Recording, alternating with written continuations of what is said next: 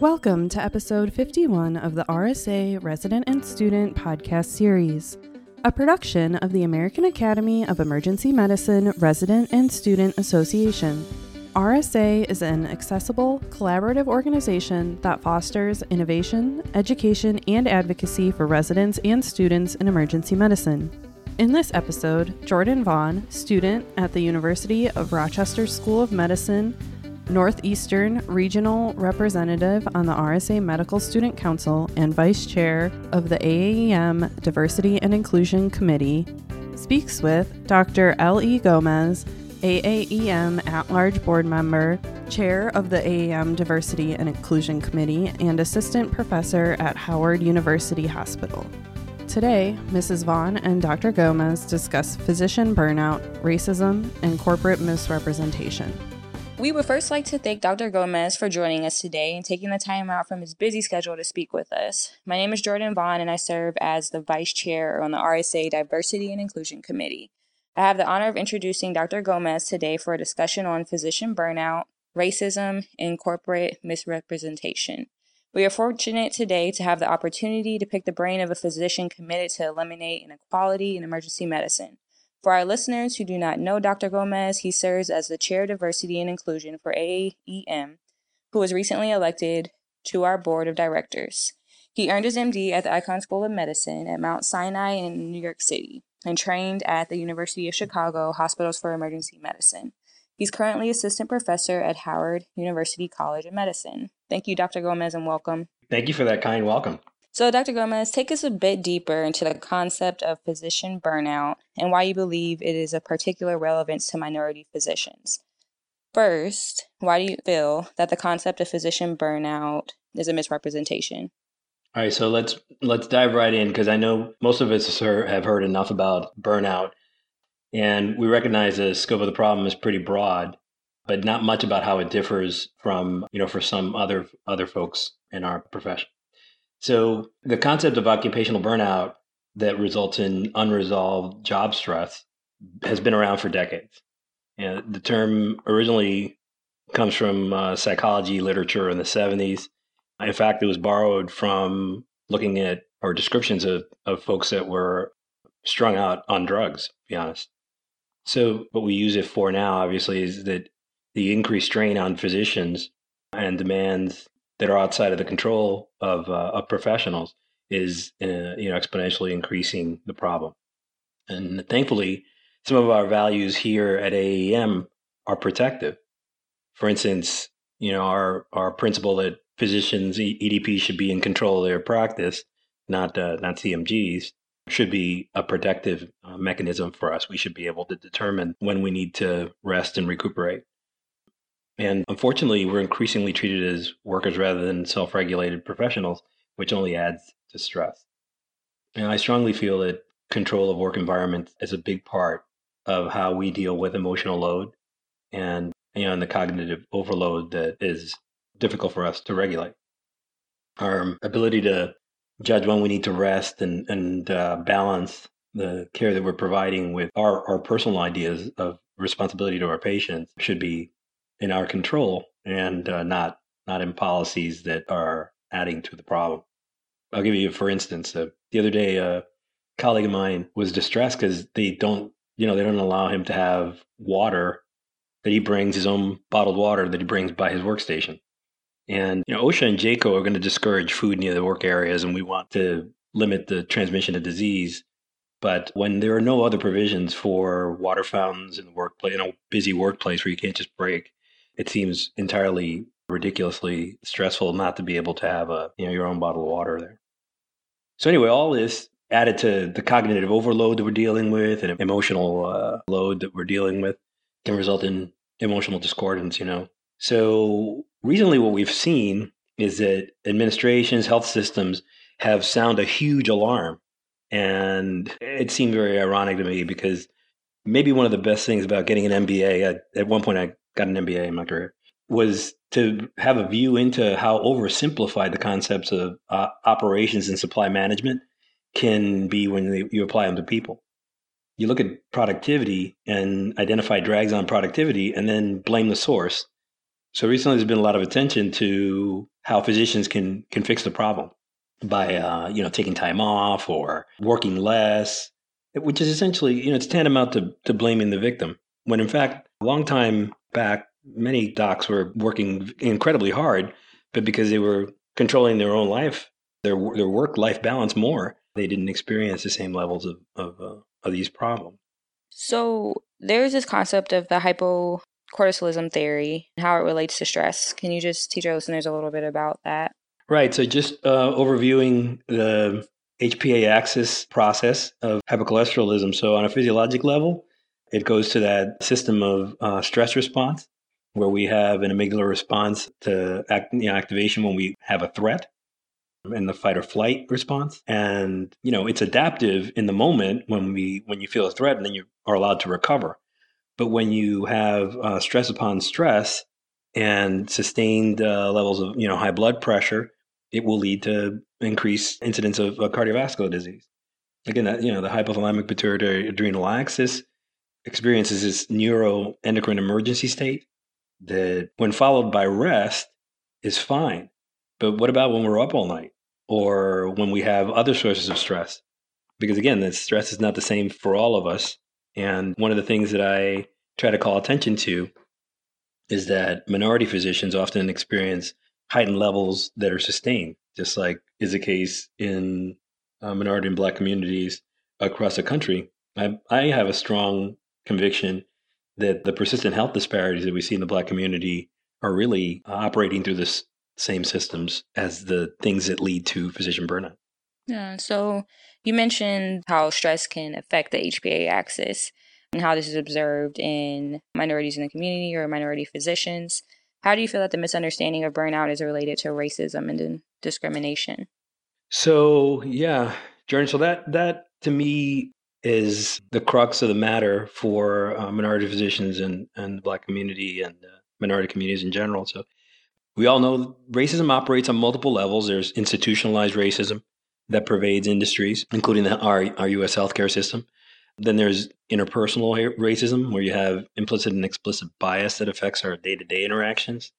And then possibly the most devastating is internalized racism, which is a, operating within our minds on a constant loop.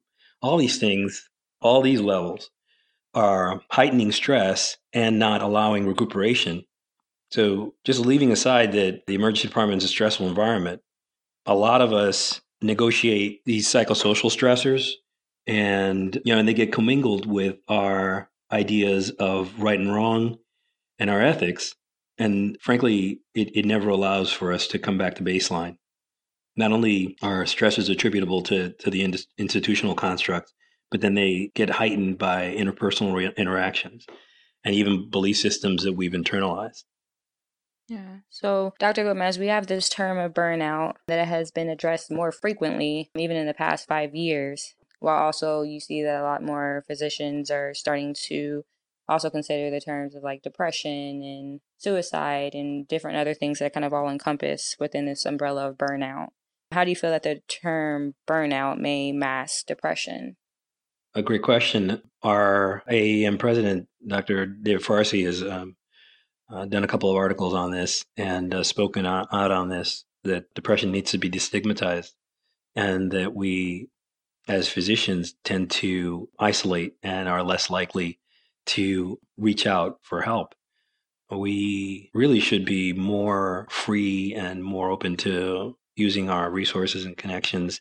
But all of us, we tend to want to, you know, do it alone, especially ER docs, right? I think this is a challenging problem, and I think it's a, a particularly challenging problem for Black physicians who are even less likely to feel safe confiding in allies and uh, and we definitely take the mantra of uh, physician heal thyself way too far. So we need to be open and destigmatize the, the concerns and not look at it as a personal failure or failure in the system, but a normal and reasonable reaction to a variety of things that we feel that we're experiencing as physicians. And this includes, by the way, when minority physicians point out that they are experiencing discrimination or, or bigotry and you have responses that are tantamount to white fragility with regard to recognizing it's real. So, you know, all these things are convoluted and into this or commingled into the degree of stress we're experiencing. And again, we, we need to reach out and find ways to heal. So it's so important. And I love that you brought up the importance of like normalizing and addressing burnout as well as depression. But how, as minority physicians, can we be more aware as well as proactive in addressing physician burnout as it is related to the hypocortisolism theory? So there's a, I believe, a lack of appreciation for how prevalent this is a problem in the minority community. And I think it's a huge part of health disparities in general. And a lot of the, the discussion has been around you know social determinants of health to, to explain uh, health disparities.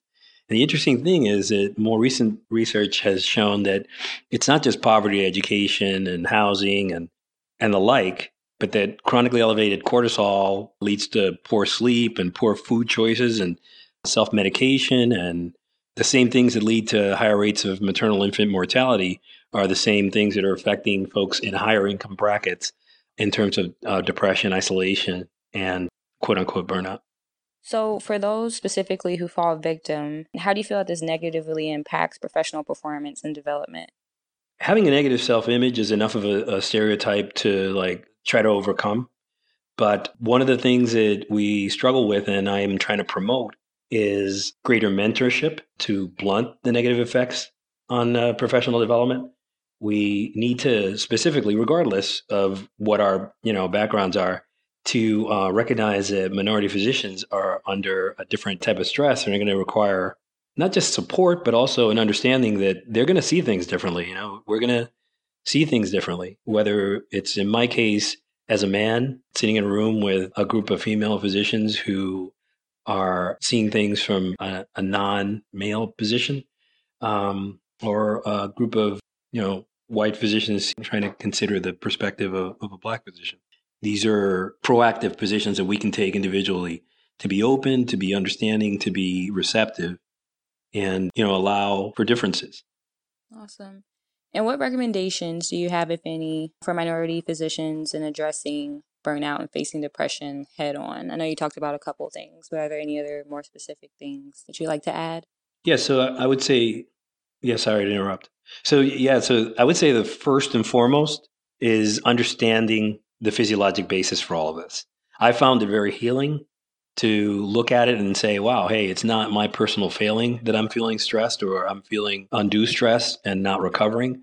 But recognizing that these things are adding that that um, things like interpersonal racism when somebody makes an offhand comment that is entirely entirely inappropriate. And i need to gather myself. First of all it's entirely justified to call it to attention and, and bring it up for discussion not be afraid to do that and and also understand that it's having a physiological effect on you and that you shouldn't just absorb it and uh, and push it down and that this is operating on various levels so, you know, we got to be aware that managers and administrators have their agendas. When those agendas, when they seem incongruent with a normal, safe and healthy process, then they probably are, in fact, a huge source of problem. We can reach out to other people. That's a big part of the reason that I uh, serve on the Diversity and Inclusion Committee to get involved and be proactive. Those are all ways to heal. And the other thing is, I think we isolate each other. We isolate ourselves because we don't want to show ourselves to be frail or uh, in need of support. But frankly, we all need support. So the more we work together, the more likely we are to overcome these problems. So true. Well, Dr. Gomez, it's been amazing. Thank you so much for joining us today and sharing your expertise and experiences as it pertains to stress and physician burnout in minority communities. It's so evident that the effect of stress through the HPA axis leads to more than chronic hypertension, coronary artery disease, and strokes, depression and addiction, leading to obesity, joint disease, immune suppression, and higher rates of infections, autoimmune disease, and cancer in the minority community.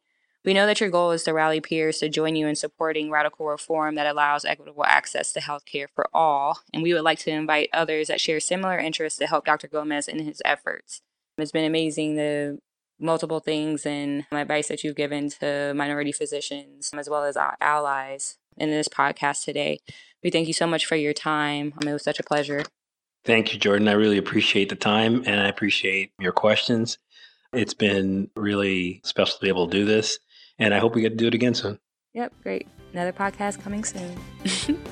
We hope you have enjoyed this podcast from the American Academy of Emergency Medicine Resident and Student Association. For more information about RSA, please visit our website www.aaemrsa.org. Listen to all podcasts in this series and explore the ways you can get involved with RSA. Join us again next episode for another topic of importance for emergency medicine residents and students.